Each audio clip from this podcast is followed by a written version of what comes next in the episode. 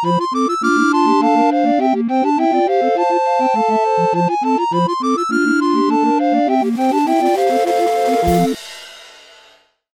リーパンチパンチのロックンロールレディ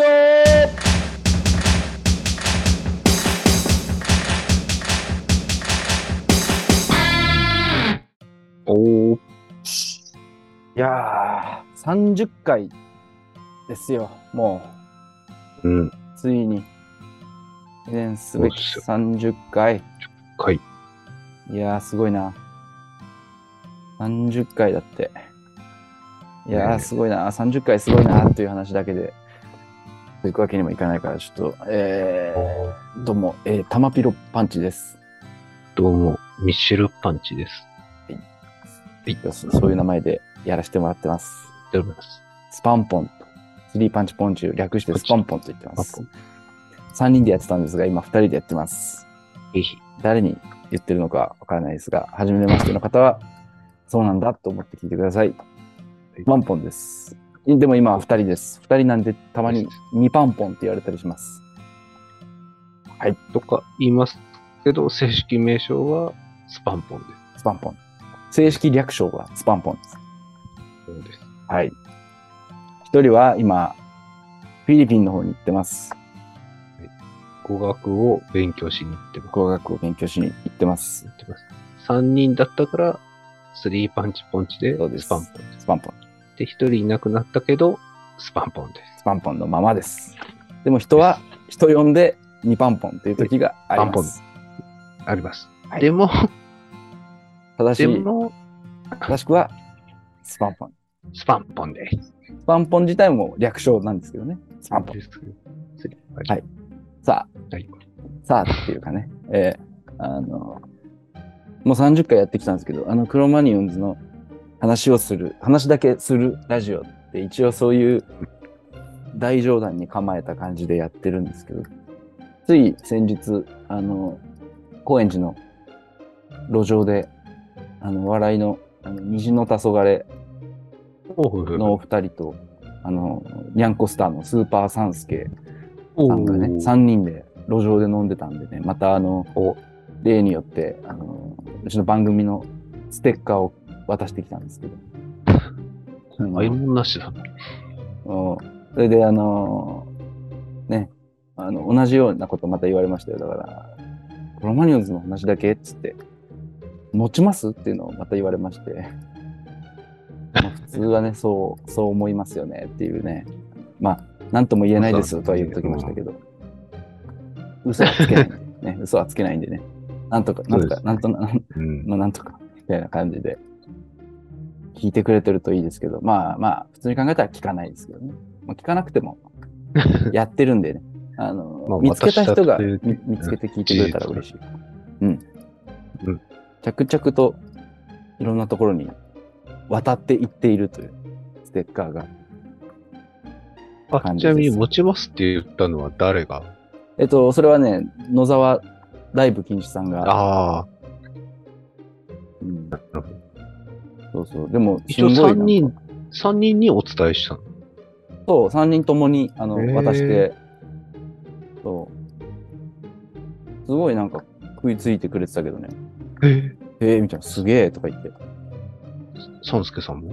サンスケさん。も、サンスケさんもね、なんかラジオ好きなんだよね、そもそも。え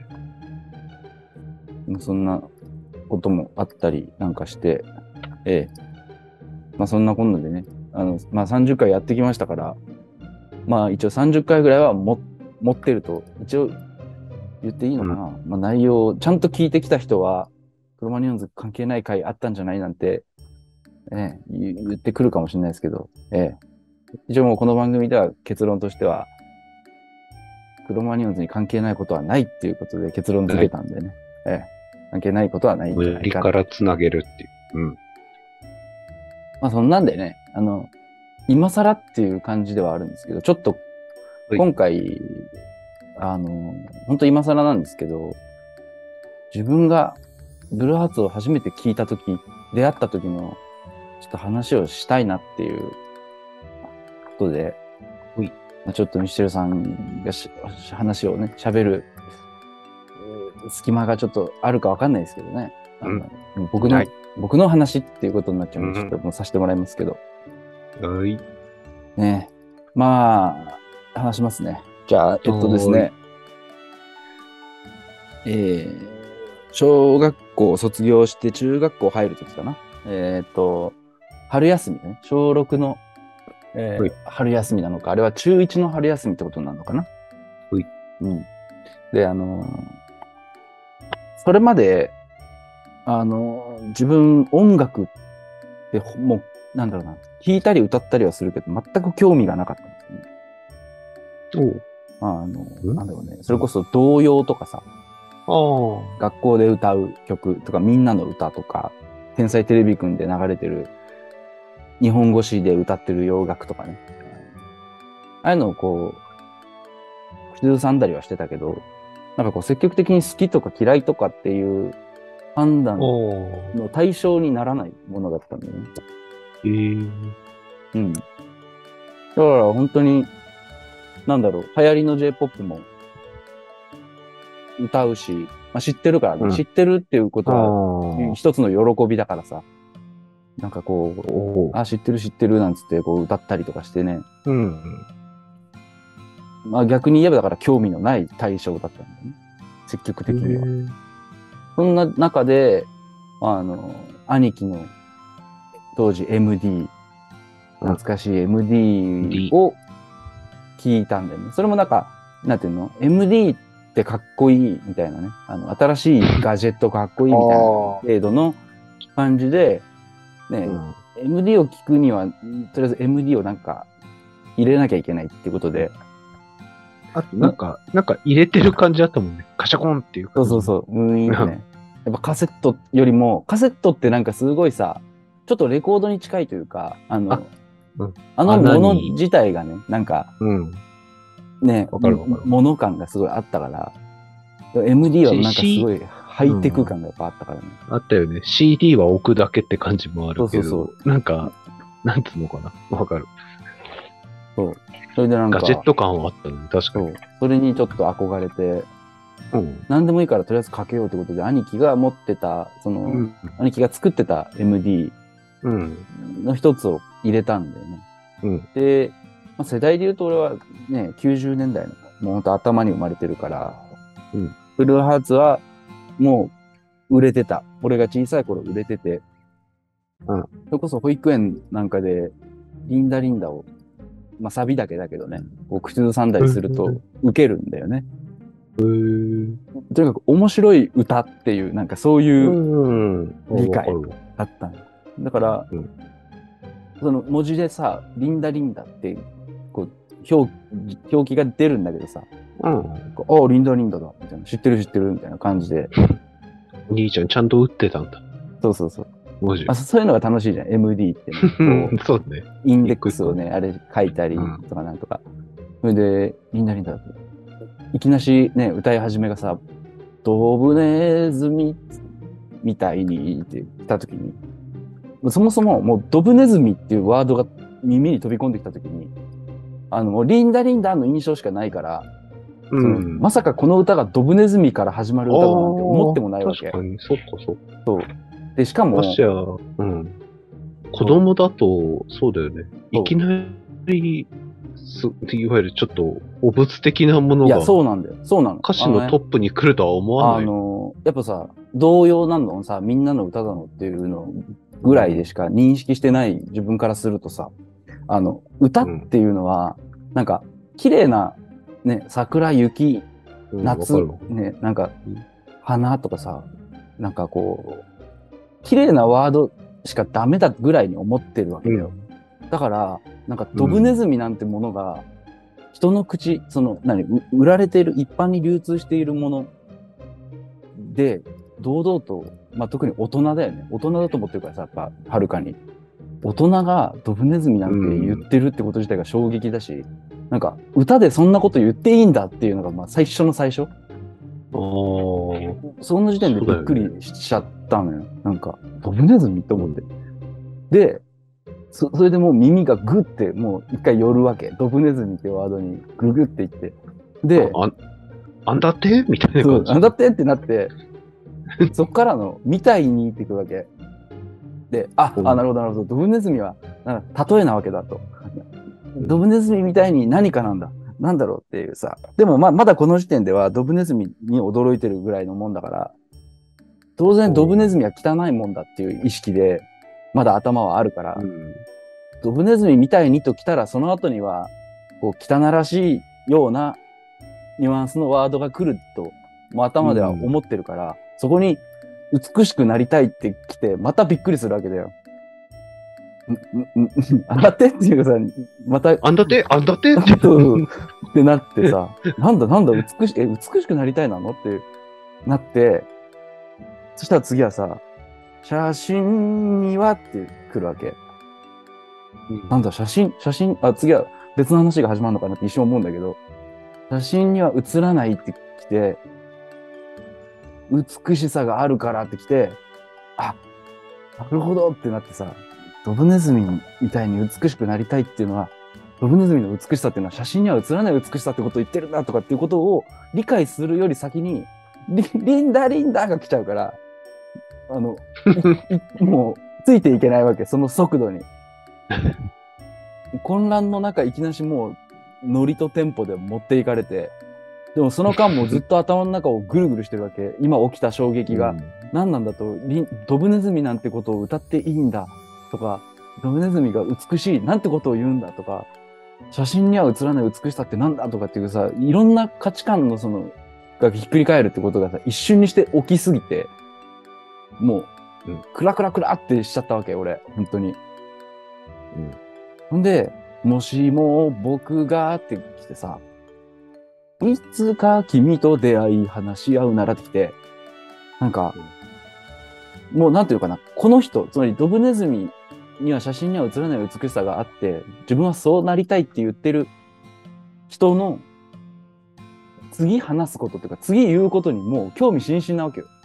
ここの人は何を言うんだ次って思ってるから、だからもしも僕がいつか君とって出会い話し合うならって言ったら、な何を話し合う、何を言うんだろうこの人はと思いながら聞いてるとさ、そんな時はどうか愛の意味を知ってくださいって言うんだよね。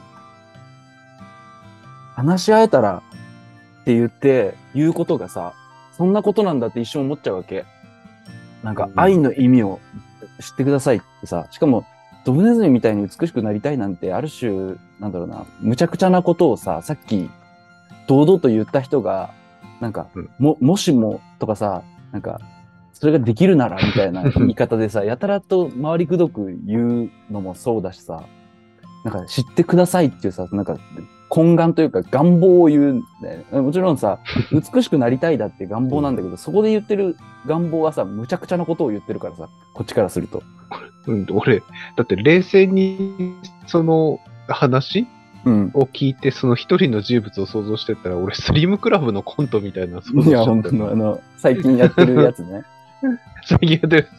なんか、べらぼうなことしといた後に、戦争はこうやって起こるんです、みたいな感じの。いや、本当さ、そういうさ、スリムクラブの前田さん想像しちゃった、俺今。いや、そうなんだよね。なんか、会ったことない人っていうか、タイプの人っていうかさ、なんかもう、何を言言うんだっていう思ったら、すごく、なんていうかな、繊細なというか、まあ、すごく当時の自分のもっともっとこう、凝り固まった価値観から言えば、なんていうかな、めめしいことを言ってるというかね、ように感じたんだよね。なんか、しかも僕とかもそうだしね。なんか、俺っていう人じゃないんだよね。僕って言ってる人だしさ。そう。なんか優しく言うなっていうのがやっぱりあってさ。しかもパンクみたいなイメージはあるから、ブルーハーツって言ってなんか、なんなら俺もさ、なんかバカにしてたから、パンクなんて。なんか、や破けたジーパン、小学生で？そう、破けたジーパンの何がかっけえんだよとかって思ってたわけ。なんか、もうそそそういう人間だったからさ、なんか、もっとオラオラ系だと思ってたから。あ、まあまあ、そうだね。俺も、それで、そうそう、高校近くなるまでロックが好きとは言わなかったもん。たまに聞いたりとかしてても、うん。うん、いわゆる攻撃性とかのことなんだみたいな感じに思ってた。これが何 ?12 歳の時とかだから、90、うん？違う違う違う。2000 2003年とかだな？ね。多分俺が出会ったのって。そう、2003年の春ですよ、これが。で、もしも僕がいつか君と出会い話し合うならって言ってさ。で、愛の意味を、どうか愛の意味を知ってくださいっていうわけで。でもさ、もうこの時点で俺はさ、さっきこの人は、ドブネズミを美しいって言った人だっていうのをもう分かってるから、ってことはこの人の言ってる愛の意味をって言ってること自体が、多分俺が思ってる愛そのままではないんだろうと思ってるわけだよ、もう。だから、どんな意味でこの人は愛って言葉を使ってんだとか、そういうことを考えてると、またリンダリンダーってなるからさ、またこう、うやむやにされるっていうか、うわーって、また、来たと思ってさ、当然乗るしね、そこは、うわーって言ってさ。でももう、もう、とにかくさっきも言ったけど、この人が次に言うことっていうのがもう気になってしょうがないわけ。この人は何を、何を言うんだ、次は。どんな価値観のひっくり返しをしてくれるんだってこう、思ってるわけだよ。もう、そしたらさ、次はまたさ、ドブネズミみたいに、誰よりも優しいってくるわけです。でももう俺はさ、もう、あの、ははんとね、もう、もう、もう驚かないよってね。ドブネズミみたいに、誰よりも優しい。いや、まあそう来るよねってね。君はそう来るタイプの子だよねって思って 聞いてるから。逆張りでしょ？逆張りでしょ？逆張りでしょみたいな。ドブネズミみたいに何よりも温かくってくるわけだよね。で、また、あはいはいと。もう、もうね、一回さっき言ってるから、もうその写真には写らない美しさがある的なことで言ってるってことはもう分かってるから。もう、はいはい、分かりましたと。あなたはそういうことを言う人なんですねっていうことで。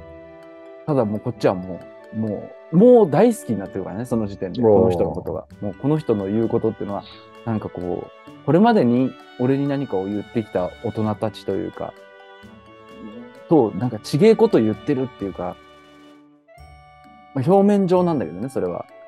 結果としては同じことを多分言ってるんだけど、なんかもう、掴まれちゃってるから、こっちは。それで、あの、またね、来るわけだよね。もしも僕が。そしてその後、あの、愛じゃなくても恋じゃなくてもって言うんだよね。さっき愛の意味を知ってくださいって言って、うん愛の意味をさ、知ろうと思って考えさせたくせにさ、もうひっくり返してくるわけ。愛じゃなくても、恋じゃなくてもってね。で、君を話はしないっつって。で、決して負けない強い力を僕は一つだけ持つってか、また意味深なこと言うわけよ。何何みたいな。その決して負けない強い力って何よとかもさ、そうだし、でももう、さっきまでさ、あの、どうか愛の意味を知ってくださいとかね、よかったらどうでしょうみたいな、ね、検討していただけますか？みたいなテンションというか腰の低い感じで来てた人がさ、はっきりとこう言い切るわけだよね。僕は一つだけ持つっつってさ、なんかこう、そこは言い切るんだみたいなさ、ことにもなんか、なんだろうね、掴まれちゃってさ、なんか、この人の自意識というか、この人が何を信じてて、何を譲れなくてみたいなことが全部そこでなんか、なんていうのかな、わかんないんだけど、分かった気になるっていうかね。それでなんかもう、それでだ、だいぶ前に言った話だけど、気づいたら、あの、この多分ね、この人をもっと知りたいとか、この人にもっと近づきたいとか、この曲、この、ここに入りたいみたいな感情が強くなりすぎたのか、あの、本当にスピーカーの中に頭突っ込んで、こう、スピーカーの中に入ろうとしてたからね、あの、気づいたら。それぐらいね、なんかこう、衝撃的な、本当なんだろう、3分半ぐらいかな。おーなんかもう、衝撃だったんだよね。あの、ある意味初めて音楽と出会った瞬間、ちゃんとね、なんか、聴こうとして聴いた音楽っていうのが初めてで、なんか本当シンプルにね、この曲好きみたいな、なんか、言うだけじゃない感覚っていうか、音楽に対して、なんだろうな。例えば、なんていうかな、映画だってさ、ぼーっと見て面白かった面白くなかったっていう人もいれば、こう考察してみたり、うん裏を読んで深く考えてみたりとかっていうことをする人はいるんだけど、その、ぼーっと見てる人からすると、映画っていうのはそういう対象じゃないじゃん。ただただ、ぼそれこそテレビの延長のように見るものとか、うん。スカッとして楽しければいいものとかっていう。俺にとっては音楽っていうのは、まあ本当に BGM 的なものでしかなかったんで、ね、うん。なんかこうそそれがそうじゃないものになった瞬間っていうのが俺はそのリンダリンダだったの最初の。あでもね、俺の映画のそれがバットマンリターンズなんですよ。ほで、多分、まあ、タンベルさんのその12歳とかちょっと若いぐらいかな、10歳ぐらいの時、10歳かなとか、そんぐらい、9歳、10歳とか、そんぐらいだと思うんですけど、見に行って、で、まあ、まだし最初のバットマン、う。うん。ティム・バートン、うん。バットマン、ジョーカーとの戦いは、まだ、なんだろう、正義のヒーロー対、うん。あのージョーカーという悪で、まあ、ジョーカーが、俺たち表裏一体じゃねみたいな感じをかましてはくるけど、あくまでそこは表裏が一体ってかもしれないけど分かれてる感じでうん。やってたんで、まだそのヒーロー映画とかかっこいいとか、うんちょっとあと暗いムードもかっこいいレベルで見てたんだけど、バットマンリターンズのその悪役たちにすごい愛情を向けてて、うん。あの、結局、ティム・バートンもその、ちょっと社会に適合できづらい人だったっていうような感じの、その、なんだろうな、そのフリークスたちへの愛情と、うんこんなに負の感情って綺麗なものに消化できるんだっていう。しかも、変に綺麗に刺すんじゃなくて、本当に一種悪趣味なものをこんなに面白く、綺麗にできるんだと思って、汚いままそれこそ。ね、そうそうそうそう。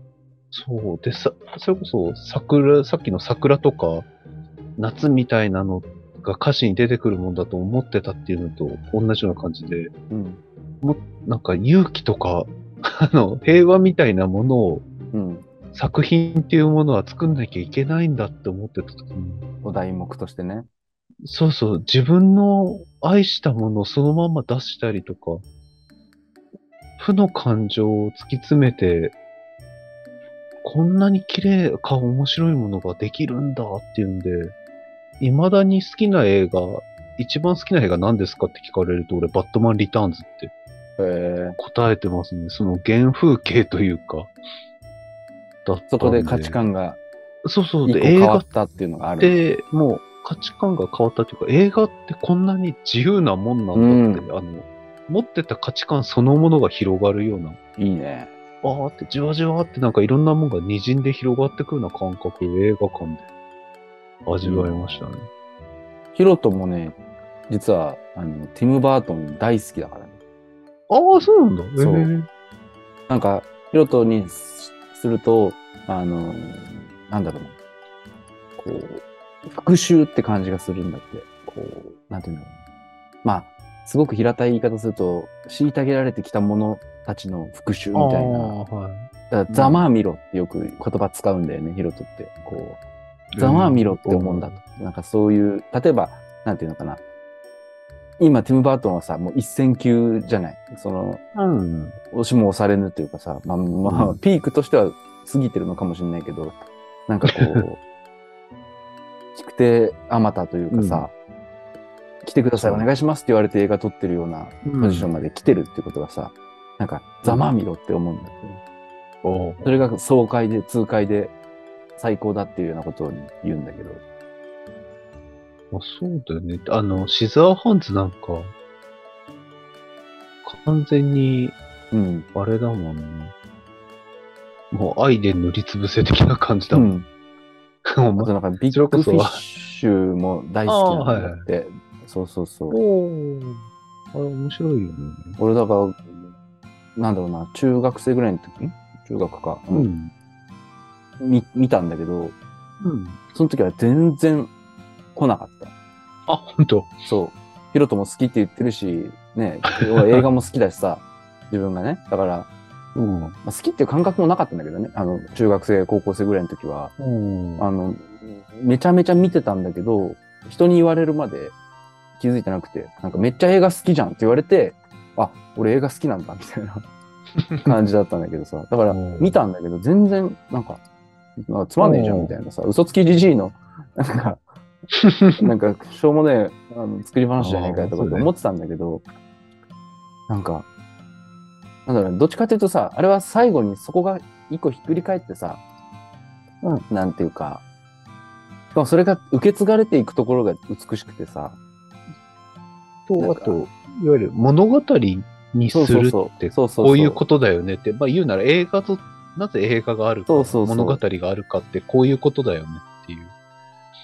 なんか、なんかあったよなと思ってさ、全然出てこないんだけど、なんか、その、話したらつまんないよ、みたいなさ、話ってあったよな、みたいな。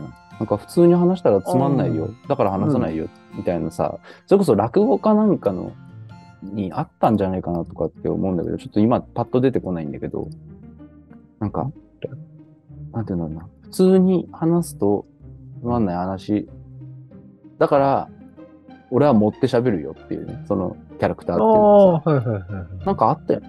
だからなんか男子あたりが言いそうな。そうそうそう。落語的ではある。というかまあ、もしくは滑らない話とか、なんだろうな。そうだね。うん。そうそうそう。でもなんか、嘘じゃないんだっていうね。その、だから俺あの、葬式に現れるいろんなフリークスたちの、なんか、うん100%は嘘じゃないんだっていうのが一つ一つ証明されていく感じもなんかすごくあれ、あれがその物語に出てきた本人が出てきたら違うんだよね。うん。そうなんだそうよね。。あの、そこを強調してる、むしろそこにある、根底にあるものをうん。ね、子供が聞いてくれるようにするにはとか、うん。そういろんな逆、その、その中にある愛情とかもそうなんか、分か。ね、あの、近所で魔女って呼ばれてるおばさんいたなとかさ。うん。でも魔女じゃないんだよ、確かに。で だけど、でも、どこかで魔女だと思った方が、あの、面白いと思ってる自分もいるんだよね、子供で。その、うん魔女じゃねえことなんて分かってんだけど、魔女と呼んでるうちに魔女っぽく見えてくる。いろんなことが怪しく見えたりとか。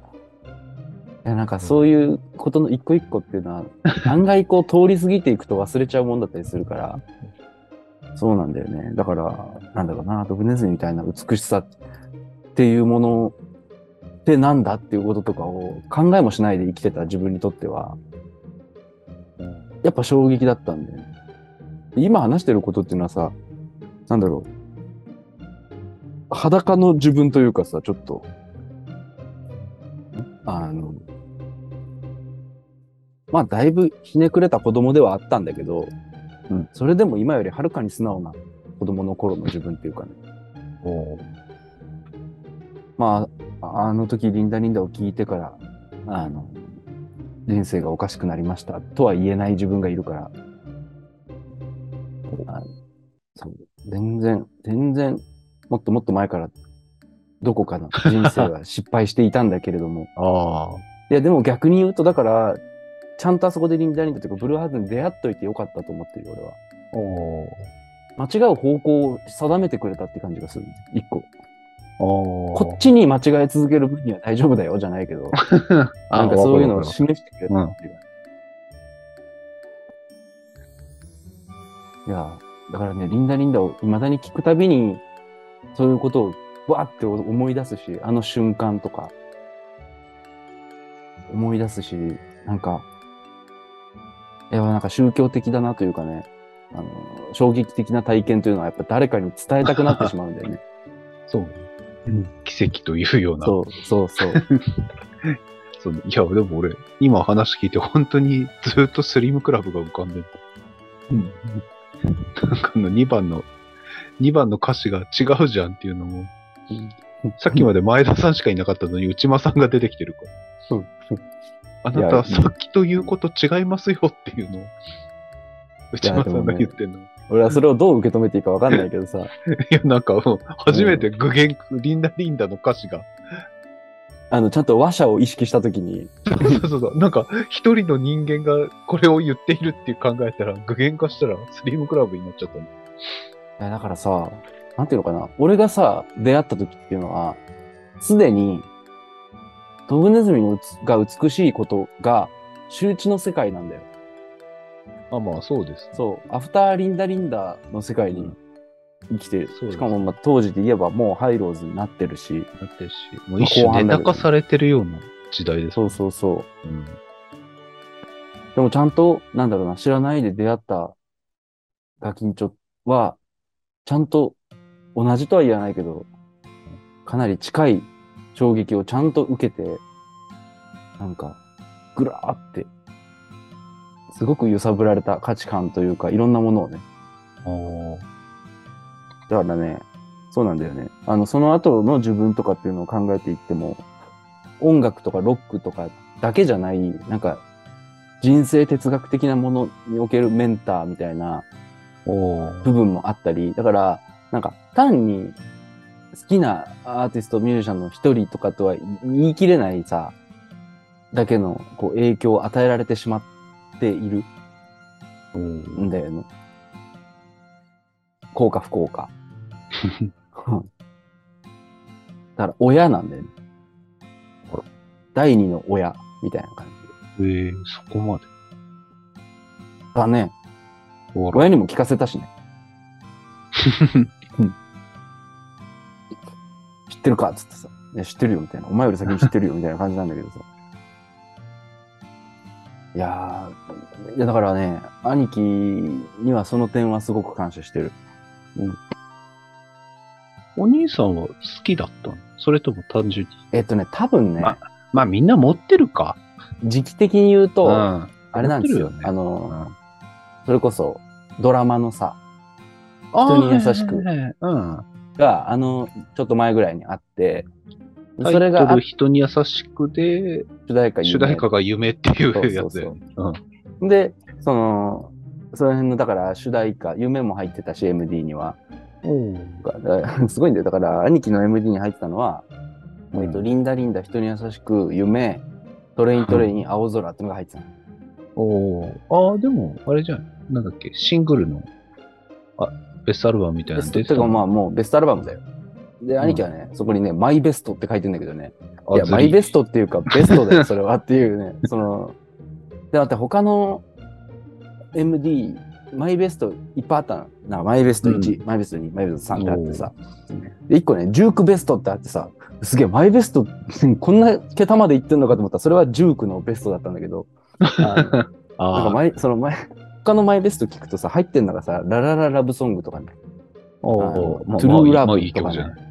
あの なんていうのかな、あの、どっちかっていうと、その、それって、なんか、何十年代ベストアルバムじゃんみたいなやつなの基本的に。あの、ヒットコレクションでしょっていう話。そうそうそうそうそう。だから、うちの兄貴はすごいあマスの人だからね。なるほど。あなあなたが見えないよってなるようなうんうんそうそうそうマイベストだったんだ。そうマイって全然そこからプロファイルできないよっていうねできないよあなたをっていう内容だったんだけどね。まあでもそんな中でそそこを出会えたからね、感謝してるんだよね。へえ。やっぱね、上の兄弟持つとそういうのがね、ね、いいよね。あるんだよね。羨ましかったよ。一人っ子だから。うん一人っ子は一人っ子でいいけどね、欲しいもんいろいろ手に入ってさ。そうだね。遺産とか全部俺のものだしね。親より長生きしなきゃね。うんねあれでしょ？炊き出し食ってた親父でしょ？だけど食ってねえよ。そういう言い方をするんじゃない。あまりにみすぼらしい格好して、あの、あれ、物事に無頓着だから。容姿、あ、容姿じゃねえや。服装とか。うん。だから、あまりで、髪型とかも服装だから、ボッサボサの髪に、適当な服を上下で、で、友達と、あ、友達じゃない、俺と、俺と親戚、俺ともう一人、俺のいとこと上野公園で待ち合わせしてたら、あの、ホームレスの炊き出しのおばさんがホームレスだって勘違いして、うん。あの、食べ物をずーっと渡そうとしてきて、受け受け取ったんでしょ？いやいや、受け取ったんじゃなくて、ずーっと、なんだっけな、お金見せようとしたんだけど、お金も無頓着で、ボロボロのお札を、なんだ、くしゃくしゃのお札をマネークリップに挟んで持ってる人だから、どっちか見せためっちゃ瞬間に金持ちかめっちゃ貧乏人かでだから、あの、だダメ、こんなとこで出しちゃダメって言われて。で、なんか、おむすびと豚汁みたいなのもらったんだけど、いや、あの、受け取れなくて、受け取れませんっつって言ってたら、最後、豚汁だけ、とりあえずこれだけでも食べて、寒いからって言って、豚汁渡されて、で、ちょうど俺らが着いた時に豚汁食ってて、ああ、行政に感謝だね。何食べてんの？って言ったら、時出しって言って、お前何言ってんの？ってなって。すごいな。うん搾取だもんな。ストレートに搾取しに 作詞なの。あの、ただ話の中では悪い人は誰も出てこない。出てこないね。みんないい そうそう。みんないい人しかいない。優しい誤解が。起き続けている。起き続けてて。そう。いや写真には写らない美しさってやつだよね、それは一つの。なんだかね、もいうやー恥ずいいね恥ずかしい親ですよ。そんな親父のね、遺産を狙っていると。狙ってる。ミシェルさんということですね。うん、いや、いいな。いやいや、やっとなんかこう、話せてね、いや心の使いが取れたような気持ちですよ、僕は。皆さんに。ざえ懺悔室みたいに。えうん。国会室みたいな感じで、こう、皆さんもあ、懺悔そういう気持ちで、こう、なんだろうね、さらっとね、本当でも起きてる時間としては本当ね、多分十数秒とかの世界なんですけど、俺はそこに宇宙を見たというかね。うん、そそういう気持ちで、せっかくだったら聞いてもらえると嬉しいかなっていう誰で。もビッグフィッシュは作れるよっていうそうそうそう。回でしたね。そうですよ。じゃあまあ、一旦、こ、この辺で、あの、はい。3人目、3人目こと、ベンキパンチさんの、フィリピン通信のねうん、あのちょっと前回の続き、みたいな感じで、ちょっと流したいですね。じゃあ、おどうぞ。どうぞ。はい。で、まあ、モールについて、で、まあ、その中国人の人は、俺用事あるからバイバイみたいな感じで、なんか、送るだけ送ってってくれてありがとうみたいな感じだったんですけど、はいで、まあ、そのモールついて先に行ってた人たちと合流して、まあ、バッチメイト、あの同期9人になって、で、まあ、夜ご飯食べた後に、えナイトマーケット行こうみたいな感じになりました。で、まあ、中国人2人と台湾人2人と日本人4人と、え韓国人1人だったんですけどあのめちゃくちゃねあの カオスなんですね。韓国語と中国語と台湾、まあ、台湾語と中国語ほぼ一緒だから中国人の友達と台湾人の友達めっちゃ話せるんですけどバーって話したりとかしてでかつにあの日本語も入り乱れるしその中国人2人はあの2人ともあの日本語がめちゃくちゃペラペラなんですよ。もう日本に滞在して34年ぐらいで、まあ、こっちに留学英語の留学に来てるからなんか英語より多分日本語の方が使えるぐらいの感じで来てるんですよね。だからめちゃくちゃ日本語がペラペラだから日本語と英語と中国語とあとたまに韓国語韓国の子1人いるんですけどがもう入り乱れるみたいな感じでめちゃくちゃカオスでした。いつもそうなん。ですけどうんでまあそうですね。モールからその 9, 9人でベラベラ喋りながらも9人いるとねあの会話まとまんないんですよ。あのどうしたい？どどこで食べたい？どうしたい？みたいなとこも全然まとまって買い物したいとかもみんなバラバラだから。本当大変でした。あのでまあ結局モールから10分ぐらい歩いたところのおすすめのレストランに行ってそこであのご飯を食べることになって行きました。はい。でもツイッターにねえっ、と載せてるんですけど店名はねなんだっけななんて名前の店名だったかなお店の名前がねえっ、とグッドテイストですね、えー皆さんバギオとかに行ったらぜひ行ってみてください。グッドテイストっていう名前のレストランですね。グッドテイスト。でそこでまあこういろいろこう大皿料理みたいなのを頼んで、まあ、中華料理ですね、えー料理ジャンル的には中華料理で。で、まあ、そこで9人で1530フィリピンペソぐらい。で、まあ、日本円で4000円いかないぐらいで、まあ、美味しい料理たくさん食べれてよかったですね、まあ、中華料理のこうボンってこうお皿に盛られてるのが4皿お皿ぐらい来て。で1人450円ぐらい。だからまず、まあ、お得じゃないですか、まあ、お腹いっぱい食べれて450円みたいな感じでまあ良かったですね。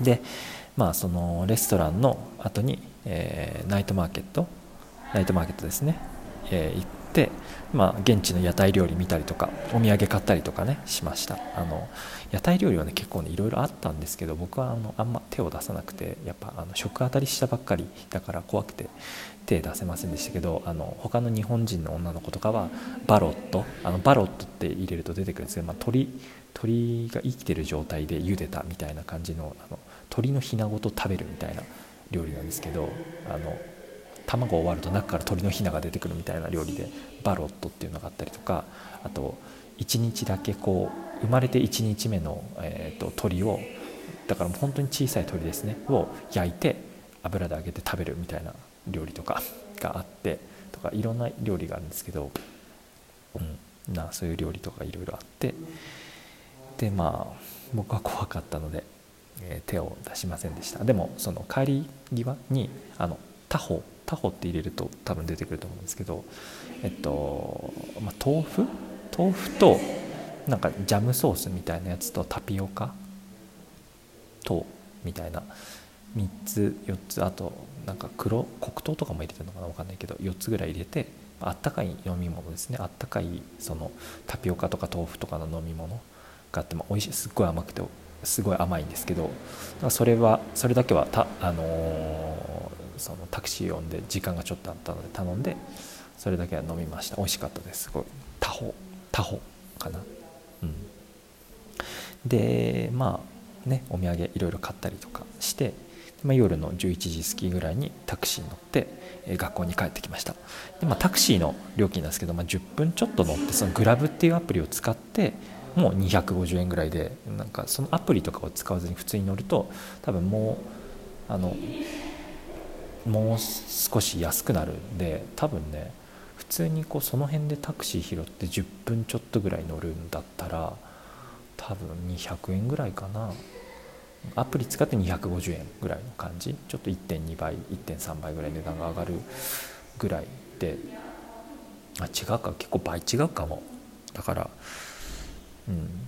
アプリ使えば250円300円ぐらいだけどえっと普通に乗ると多分150円とか10分ぐらいでっていう感じですね。だから30分乗っても多分5600円ぐらいで済むのかな、まあ、1000円以下で全然30分ぐらい乗っても乗れると思いますタクシー。うん。ね。っていう感じで。まあ最近はねそのタクシー会社がそのちゃんとしたのが流通してあの無線でね連絡取り合うような人たちが多いのでうんうん、なんか連携プレーみたいな感じでそのボラれることもないしいやいいですね。なんか値段的なものが不安だったらそのボラれるかもみたいな慣れてないしみたいな人だったらまあアプリ使うのが無難かなっていう感じがしましたねあとその行き先とあのどこでピックアップしてもらうかみたいなのをそのアプリで入れるとそこに迎えに来てくれるアプリなんですよね。そのグラブっていうアプリがまあご飯とかも頼めるんですけど。うん。でまあそれにで行ってすごいあのタクシーがね日本よりは安いですっていう感じですね。はいっていう感じで、えー帰ってきてねお風呂入って歯磨いてなんか今日こんな感じだったねどうだったねみたいなルームメイトと話してでまあねルームメイトともね同じねバッチメイトともね、えー結構打ち解け始めてきてね結構ねルームメイトとがっつり仲良くなってねすごい楽しかった。ね。なんとかやってきそう。けどやっぱルームメイトがねやっぱ1ヶ月間と2ヶ月間滞在の2人なので一かなんか若い方の子は1ヶ月でいなくなっちゃうしあの中国人の子は2ヶ月でいなくなっちゃうからやっぱちょっと終わりを考えてね1周目なんですけどね寂しくなりましたね。はい。っていう感じで、えー初週がね終わりました。明日はね日曜日でえー朝ごはんがなかったりとかするの適当にね朝ごはんをなんかみんなで食べるかなんかして明日はちゃんと勉強しようと思います。あのーたくさん遊んだから日曜日はね、えーちゃんと勉強します。はい。っていう感じでした。なんかねすごい結構暗い感じのことばっかりその今まで話しちゃってたんですけど、えーなんとかようやく1週間で慣れました、うん。またね2週目から授業も始まっていくのでねどうなるか分かんないんですけど、まあえー今後もねあと23週か、えーやっていきたいと思っております。では、えーおやすみなさい、えーフィリピンだより第1週目最最後の、えーやつでしたバイバーイはい。はい。はい。聞いていただきました。ね。フィリピングルメっていうのかな？フィリピングルメ。フィリピン通信。今回フィリピンのちょっと美味しそうな話と、あとタタクシーが安いって話をね、安い してましたね。タクシーが安い。タクシーが安いっていうとね、あの、俺は小学生まで、だからブルーハーツと出会う直前だよね。はいまで、小学校一杯までは俺あの、熊本県の人吉市っていうね、まあ、田舎に住んでたんですよ。まあ、いわゆる、うえーみんなにわかるように言うと、えーうっちゃんなんちゃんの、うっちゃんの地元だね。おもしくは、えーえー元巨人の川上哲治の地元。で、俺は小学校の時は、あの、川上哲治記念球場っていう野球場があって、うん。そこで毎週少年野球の練習してたんだけどね。そうそうそう。で、まあ、いろんなね、あの、川上哲治のトロフィーとか、あの、うん。盾とかいっぱい飾ってあるんだよね。そうそうそそんなとこで、あの、練習してたんだけど、うん。その人吉のタクシーがさ、まあ今は知らないけど、当時、初乗りがね、280円ぐらいだったの。270円とか80円とかで、バカ安だったの。ただ気持ちね、メーターの上がりが早い気がするんだよね、あれ。だ結局降りるときには割とそこそこの値段になったような記憶があるね。一種、え、一種、一律だよね、タクシーの料金って。知らない。え、すべてのタクシー会社一緒じゃない？ああ、だから、あの、ほら、なんかあんじゃないの？上がり方とか。であだから計バランス取算式ったりとかが違ったのかな？いや、じゃなくて、なんかあんじゃないの？その、ああ、でもそっか。熊本県だけそうとかあんのかわかんない。なね。710円かな、んな700いくらってなった時は、もう全部一斉に上がったよね。うん。あったよね。違うのかな？時代とかなのかな？どうなんだろうね。で、熊本市で乗るともっとするなって思ってたから、やっぱ、当時、女子安いと思ったもんね。おおあとあれだ、あのー、夏目友人帳の舞台かなえ、あの、あれだ、可愛い猫が出てる。そうそうそう、にゃんこ先生。可愛いけどあれあでっかくなるからね、あの人。何？そうなの？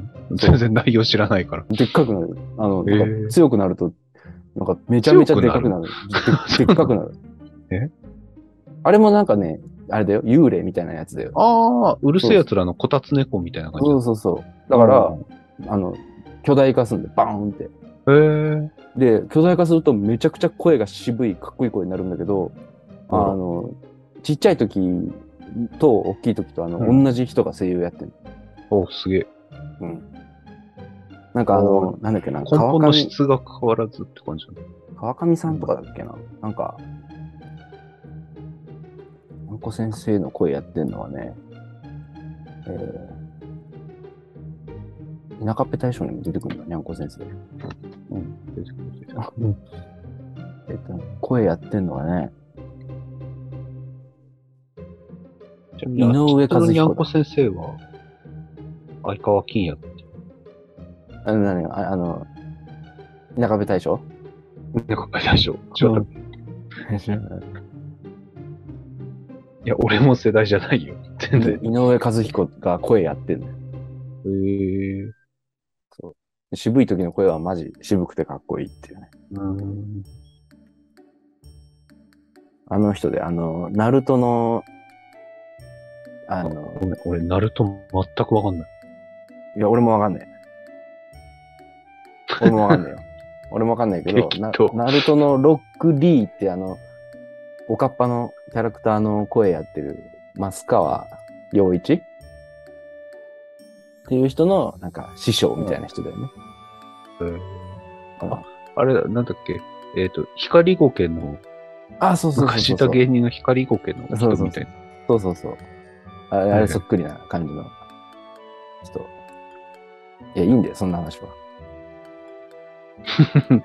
まあ、とにかく、なんだ？まあ、ミシェルさんもなんか、さっきのまあ、バットマンの話はしたけど、せっかくだし、ちょっと出会い的な話をさ。タクシー？え？出会い？タクシーなん？タクシーじゃなくて、ブルーハーツの。え、、何？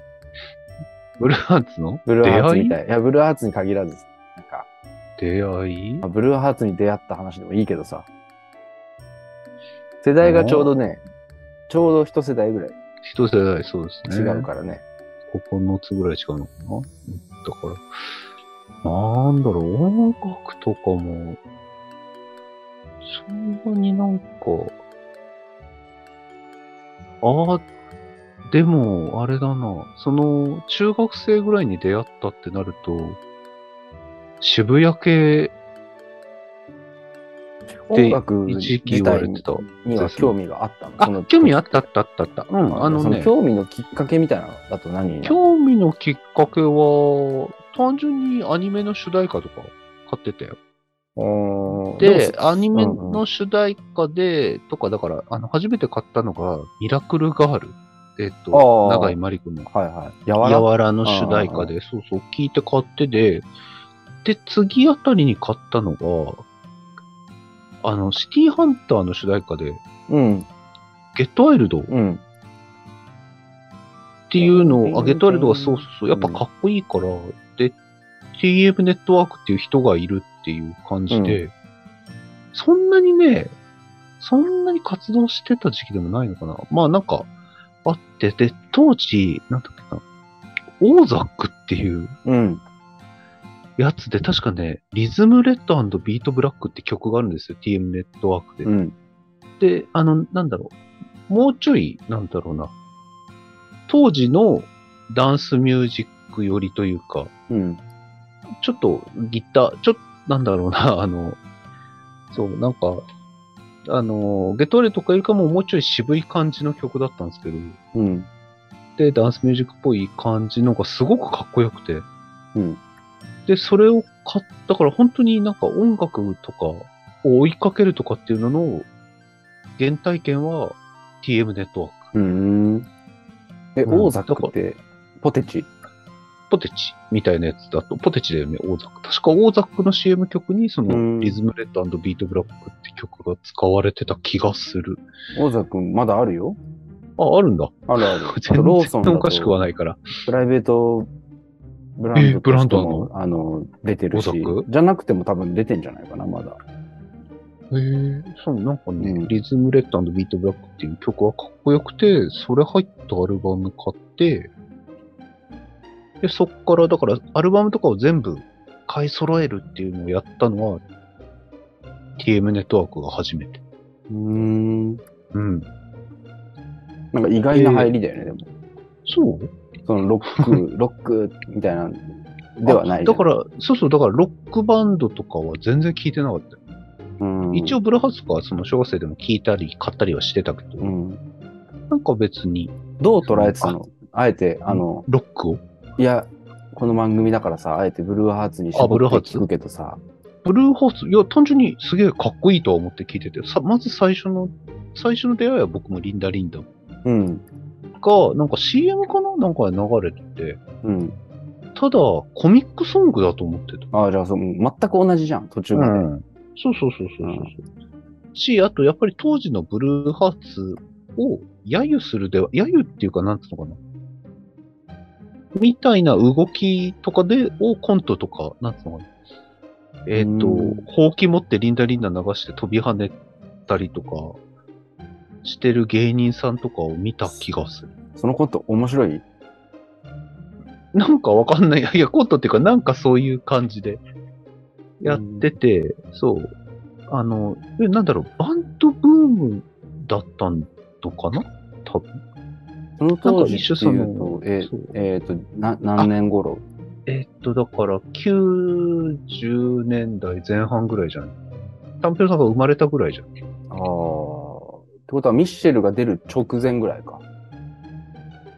かな、ミッシェルはでも俺、中学生ぐらいだったかな。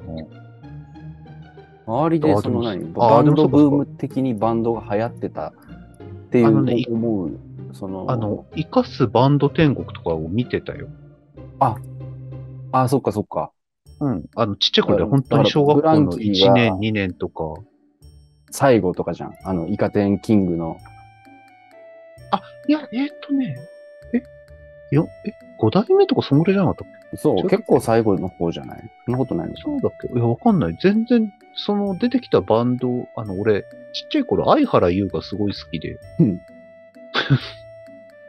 相原優を見たくて、生かすバンド天国見てた。うん。だからもう、次のバンドはこれだいでも、俺はもう、こいつだいはいで、もう、あ、はーいっていう感じで。!90 年に初登場してんだ、イカ天。へえ。いや、だから、一過点、うん。だタマとかは覚えてる？うん。やっぱりなんかインパクトあったし。だってほら、イカ天って1回90年の一杯で終わってるよ。あ、そうなんだ。うん。だからやっぱ、まあもともとね、89年に始まって90年終わりとかだから、えーあ、じゃあ1年ぐらいだったんですそう、1年ちょいしかやってない。えーピストルズより活動期間短い。そうだから、うんでも多分そうだね、小学校1年とかぐらいだね。警察1、あー2年ぐらいだから、7歳とかだから。そうそう。そっか、じゃあちゃんとしたバンドブームの渦中にいたんだ。渦中にいたって言うと意味変わっちゃうけど。うん。あ、そう、だから近所のお兄ちゃんとかが、あの、あれだよ、あの、車にボーイとかの、うん。ボーイとかのあの、なんだ、ステッカーみたいなの貼ってあったりとか。あの、シルエットで全方位向いてるみたいなやつ？あ、じゃなくて、じゃなくて、あの、ロゴロゴ。BO あ空集合 WY のあの、あ、はいはいはい。やつ貼ってたりとかしてた気がするな。その人は今でも貼ってんじゃないか、その人は、あの、えっと、シャバにいる？我が家に発見してどこ行っちゃったの？ああ、じゃあシャバにいない可能性あるね。うん。なんか、そうそう。とか、は、そうだね。あとあれだ。えっと、多分その頃じゃないかな。あれ、えーっと、元気が出るテレビで x ジャパンが出てたの。ああ、うんうん。うん。まあ、ちっちバンドが割と身近だったというか、うん、しょっちゅうバン、うん、なんか、バンドっていうのはよく出てたよ。なるほど、テね。レビとか見ると。うん。その肌感覚的にというかさ、その、まあ好きなバンドはまあ何というのは置いといても、その、その中でブルーハーツっていうのはどう、だってそう、イカテン、イカテン出てないじゃない？例えば。うん。だから、そう、そのまあ CM 使われてたりとかはしてるだろうし、多分当時売れてただろうけど、ど、どういう捉え方っていうか、ちっちゃい子、いや、全然全然、バンドブームとかっていう、バンバンドがいたっていうのを今思えばって感じで、うん。全然バンドの中からブルーハーツを選んだとかじゃなくて、ブルーハーツっていうものがドンってあったよ。ああ。で、リンダリンダを聴いてて、コミックソングだと思ってて、で、まあ、なんかそれこそさっき言ったコントみたいなことを、あの、なんだろう、小学校の出し物会みたいなんでやったりとか、ああ、なんか言ってたね。で、その、それこそ、その、メロの歌詞とか全然知らないから、うん。あの、みんなでただただリンダリンダって言いながら、5分ぐらいずーっと飛び跳ねるっていう出し物をして。いいね。これ、すごいでしょ。こっちの方がパンクでしょ。やってること。いや、わかんない。その、比較してどうこうはわかんないけど。初期衝動しかないように。いやーいや、なんで、いや、なんで聞くかっていうとさ、うん。やっぱ、なんていうかな、言うて、お俺はそのリアルタイムの空気って知らないから、単純に知りたいっていうのはあるよ。けどね、全然知らない。なんでだよ。いや、だから言ってるちっちゃい頃すぎて、だそれもコミックソングだと思って聞いてて、だから、うんえっ、と、その後にジャンプとか読むようになって、うん。でそれも小学校高学年ぐらいまで、だからその4年間ぐらい全くそのブルーハーツってバンドはいるのは知ってたけど、全然曲も知らないし、もうリンダリンダとトレイントレインぐらいしか知らない感じ、あとは情熱のバラとかぐらいしか知らない感じで、え、難しい質問になるかもしれないけどさ、あはい。その今で言う何みたいな感じでいたわけ？その、自分の中で。その、あ、自分の中で多分、あれじゃないかな。多分、ちょっと前の、あ、でも違うのかな。今の、でも今の多分小学生とかが、キングヌーとかを聞く感じじゃないのいでもるあ、でも、テレビとかにも出てくる、そうかなんとなくかっこいいみたいな。一番売れてる、バンドとしてはさ、かなり売れてるけどさ、あ、そうそうそうそう。でも売れてる人たちってイメージだって。オフィシャルヒゲダンディズムとどっちが売れてんだろうか。知らないよ。どうなんだろうね。キングヌーじゃないの？違うのかな？いや、キキングヌーって言ってさ、あの、マニアックな方に入るんじゃないああ、まあ、音的にはマニアックだけど。でもさ、その頃、そ何？ミラクルガールとかある中でさ、リーダーリンダだよ。うん。もっと言うなら、あの、それこそその、でも俺、砂の中のダイヤモンドを探すようなときめきあったよ。リンダリンダに。いやいや。えっとね、でもね、なんだろうな、その小学校高学年でジャンプ読むようになって、ろくでなしブルースに、うん。その、ブルーハーツの引用がいっぱいあったから、うん。だからそれで英雄に憧れてとかを聞きたいなと思って、この歌詞だけ出るからメロディー知らないから、うんうんうんそれで買ったりとかしてて、うん、あの体育館でね、そうそうそう。戦うよね。そう、戦うやつとかリンダリンダがリンダリンダダとしても出てくるし、メンバーがキャラクターとしても出てくるるからさ、なんか、あの、世界観どうなってんだパチンコ当たった後に、パチンコ当たった後になんか歌いながら帰ってたりとかしてるもんね。